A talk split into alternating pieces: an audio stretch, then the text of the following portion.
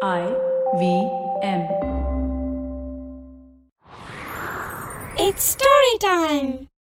நல்லா பாடுற ஒரு உயிருள்ள குருவிக்கு என்ன நடந்துச்சுன்னு இந்த கதையில பார்க்கலாம் இது வரைக்கும் நம்ம சேனலுக்கு சப்ஸ்கிரைப் பண்ணலைன்னா உடனே சப்ஸ்கிரைப் பண்ணி பக்கத்தில் இருக்கிற பெல் பட்டனை கிளிக் பண்ணுங்க இந்த கதைகளை இப்போ நீங்க ஸ்டோரி டைம் தமிழ் யூடியூப் சேனல்லையும் ஐவிஎம் பாட்காஸ்ட் ஆப்லையும் மற்ற ஆடியோ தளங்களிலும் கேட்கலாம் ஸ்டோரி டைம் தமிழ் சேனலுக்காக உங்களுடன் ரவிசங்கர் பாலச்சந்திரன் ஒரு சின்ன விளம்பர இடைவேளைக்கு பிறகு கதையை கேட்கலாம் Whether you're an established sports person or a budding one, or simply a sports enthusiast, join us, Tanvi and Shlok.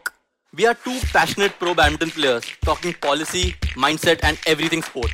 So tune in to the Millennial Athlete every Monday. Only on the IVM Podcast Network. Trust us, it's gonna be lit. வாங்க கதையை தொடர்ந்து கேட்கலாம். ரொம்ப காலத்துக்கு முன்னாடி அழகாபுரின்னு ஒரு பெரிய நாடு இருந்துச்சு. சுத்தி இருக்கிற மற்ற நாடுகளை விட அழகாபுரி ரொம்ப பலம் வாய்ந்த நாடா இருந்துச்சு. அழகாபுரியோட தலைநகர்ல மிக பிரம்மாண்டமான அரண்மனை கட்டடம் இருந்துச்சு. ராஜாவோட அறை இருந்த இடம் அரண்மனையோட நந்தவனத்துக்கு பக்கத்துல இருந்துச்சு.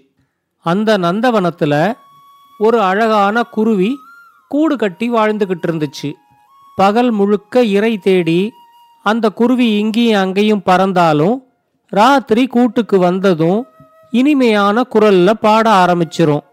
ஒவ்வொரு நாள் இரவும் ராஜா ஓய்வெடுக்கும்போது குருவியோட இனிமையான பாட்டை கேட்பாரு கொஞ்ச நாள்லயே ராஜா குருவியோட பாட்டுக்கு அடிமையாயிட்டாரு. என்னைக்காவது ஒரு நாள் குருவி பாடலைன்னா கூட ராஜாவுக்கு தூக்கம் வரவே வராது. ஒரு தடவை அத மாதிரி குருவி பாடாம போனப்போ ராஜாவுக்கு தூக்கம் வராம தவிச்சு இந்த குருவி இனிமே அரண்மனை நந்தவனத்துல இருக்க வேண்டாம். ஒரு கூண்டுல அடைச்சு அரண்மனையிலேயே வளர்க்கலாம் அப்படிங்கிற முடிவுக்கு வந்தாரு. அடுத்த நாளே ராஜாவோட உத்தரவுப்படி அந்த குருவியை பிடிச்சு அதை ஒரு கூண்டுல அடைச்சு அரண்மனையில வளர்க்க ஆரம்பிச்சாங்க. இனிமே அரண்மனை மண்டபத்துல மட்டும்தான் பாடணும். ராஜா எப்பெல்லாம் சொல்றாரோ அப்பெல்லாம் பாடணும். உனக்கு உன்னோட கூண்டுலேயே உணவு வந்துடுங்கிறதுனால இறை தேடி நீ எங்கேயும் அலையணுங்கிறது கிடையாது.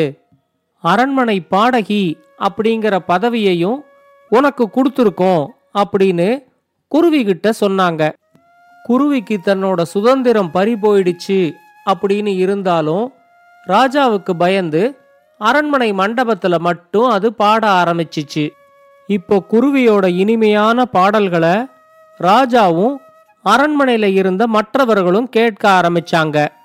இந்த மாதிரி ஒரு குருவி தன்னோட அரண்மனை மண்டபத்துல இருக்கிறது தனக்கு ரொம்ப பெருமை அப்படின்னு ராஜா நினைச்சாரு.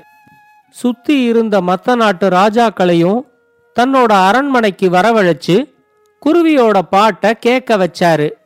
நாளாக நாளாக குருவியோட செல்வாக்கு அந்த நாட்டுல ரொம்ப அதிகமாக ஆரம்பிச்சிச்சு. குருவியோட பாடலை கேட்கறதுக்காகவே அரண்மனைக்கு மக்கள் வர ஆரம்பிச்சாங்க. குருவியோட புகழும் அந்த நாட்டுல மட்டும் இல்லாம மற்ற நாடுகள்லையும் பரவ ஆரம்பிச்சிச்சு. இந்த சமயத்துல வெளிநாட்டிலேந்து வந்த ஒரு வியாபாரி ராஜாவுக்கு ஒரு பரிசை கொடுத்தாரு. அது ஒரு இயந்திர குருவி. பார்க்கறதுக்கு உண்மையான குருவி மாதிரியே இருந்துச்சு. அதோட உடல்ல வைரக் கற்கள் ரத்தின கற்கள்லாம் வேற பதிச்சிருந்தாங்க.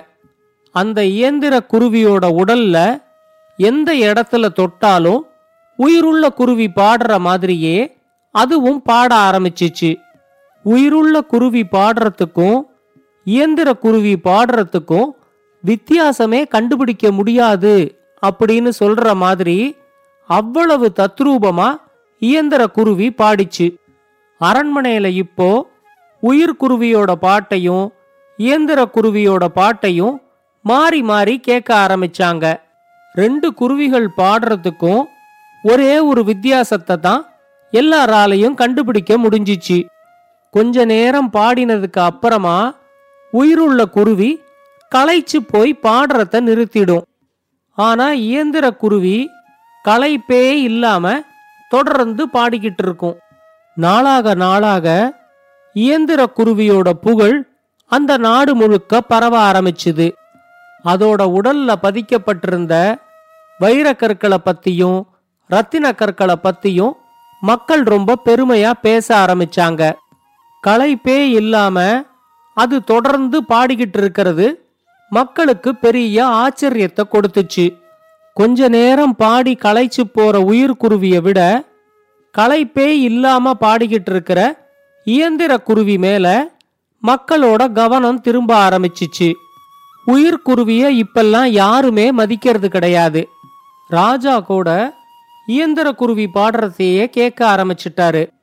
உயிர்குருவிக்கு அரண்மனை பாடகி அப்படிங்கிற பதவி இருந்தாலும் யாரும் அதோட பாட்டை கேட்கறதே இல்லை. வேளா வேளைக்கு அதோட உணவு மட்டும் கூண்டுக்கு வந்துகிட்டு இருந்துச்சு. இப்படி வாழ்ற ஒரு வாழ்க்கை உயிர்குருவிக்கு கொஞ்சம் கூட பிடிக்கல. அது ஒரு நாளைக்கு கூண்டு திறக்கப்பட்டப்போ அரண்மனையிலேருந்து பறந்து வேற ஒரு நாட்டுக்கு போயிடுச்சு. உயிர்குருவி காணாம போனதை பத்தி ராஜாவோ இல்ல மத்தவங்களோ கவலைப்படவே இல்லை. அவர் பாடலை கேட்கணும்னு நினைக்கும் போதெல்லாம் இயந்திர குருவி பாடிக்கிட்டு இருந்ததுனால ராஜாவும் உயிர்குருவிய மறந்தே போயிட்டாரு. ஒரு நாள் அரண்மனையில ஒரு விழா நடந்தப்போ வழக்கத்தை விட அதிக நேரத்துக்கு இயந்திர குருவிய பாட வச்சாங்க. ரொம்ப நேரம் தொடர்ந்து பாடினதுல இயந்திர குருவியோட உடல் சூடானதை கூட யாருமே கவனிக்கல. அது பாடிக்கிட்டு இருக்கும் போதே திடீர்னு அதோட உடல்லேந்து வெடி வெடிக்கிற மாதிரி ஒரு சத்தம் வந்துச்சு.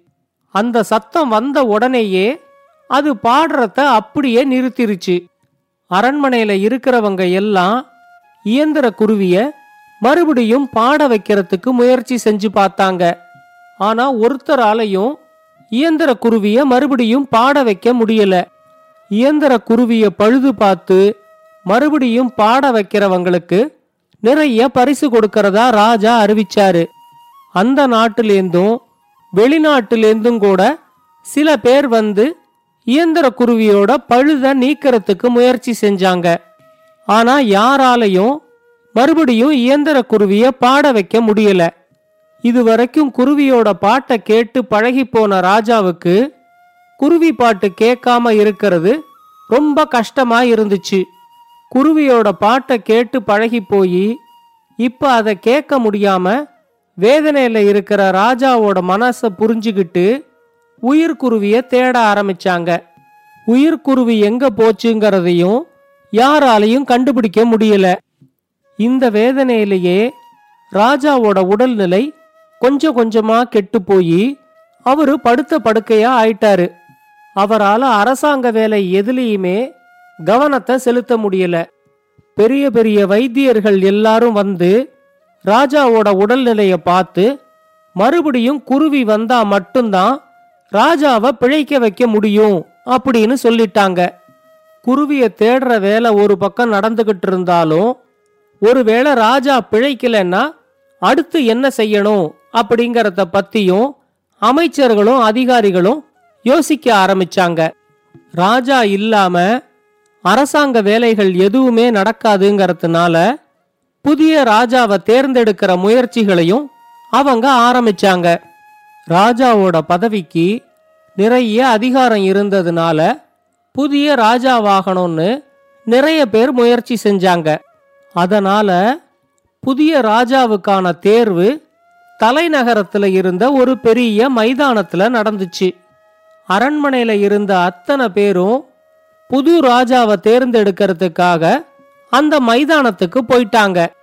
படுத்த படுக்கையா இருந்த ராஜாவை யாருமே கண்டுக்காம அவரை தனியா விட்டுட்டு அரண்மனையிலேருந்து அத்தனை பேரும் மைதானத்துக்கு போயிட்டாங்க.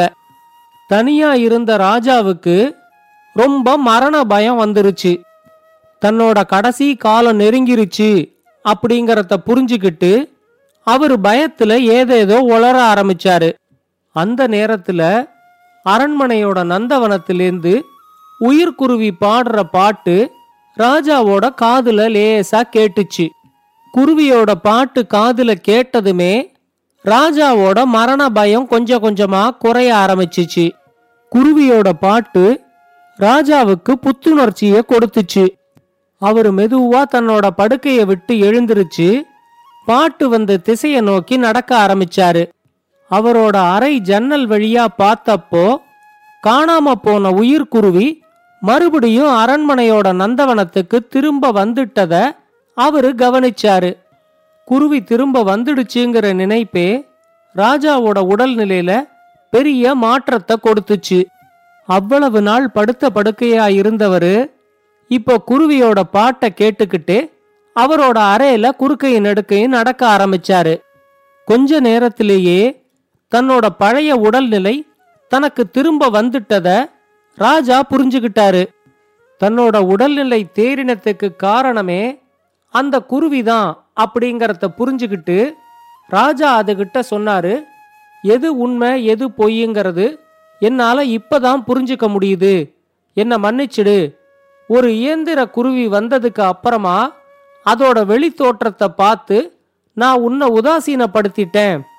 உனக்கு தர வேண்டிய மரியாதையையும் நான் கொடுக்கறதுக்கு தவறிட்டேன். இயந்திர குருவியும் ரொம்ப நேரத்துக்கு களைப்பில்லாம பாடி ஒரு மாய தோற்றத்தை உருவாக்கிருச்சு.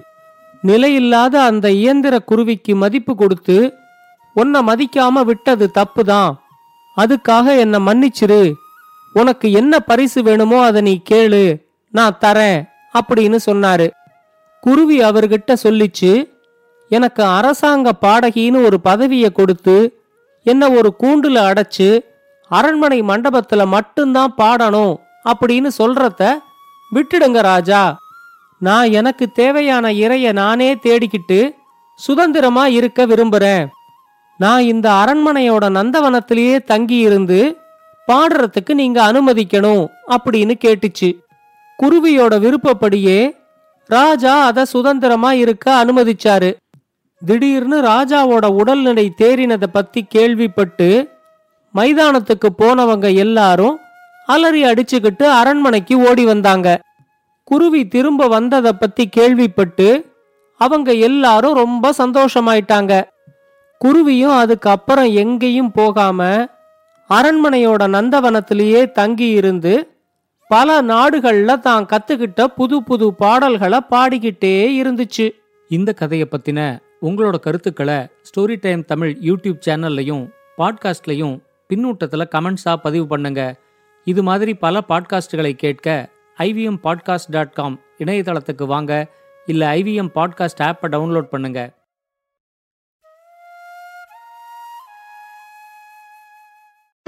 I hope you enjoyed that show. If you aren't following us on social media, please do. We're IVM Podcasts on Twitter, Facebook, and Instagram. I would like to thank the sponsors of the network this week Cred, Ciet, and PayPal. Thank you so much. You make everything possible.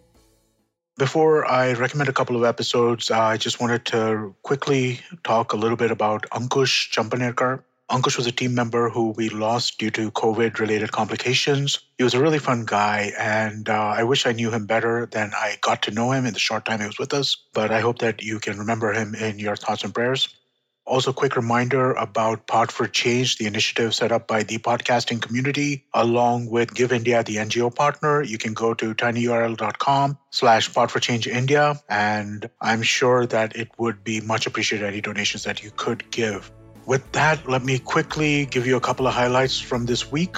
Aditi Mittal was on Cyrus Says. Great episode. Do check that out. On the Habit Coach, Ashton talks about using the word impossible and suggests some better alternatives. On Advertising is Dead, Varun was joined by Harsh Lal, the co founder of the Soul Store. On This Round is on Me, Gauri talks to Pankit Desai, who is the co founder and CEO of Secure Tech. And finally, I'd like to mention that we have a new show called Tere Mere Raste, hosted by Keshav Chaturvedi. This time it's a trip to the beautiful blue city of Jodhpur, but every week he's going to tell you about his travels as a photographer. It's really well put together, really well done. I couldn't be more excited about the show. Please do definitely check that out. And with that, I hope we see you again next week.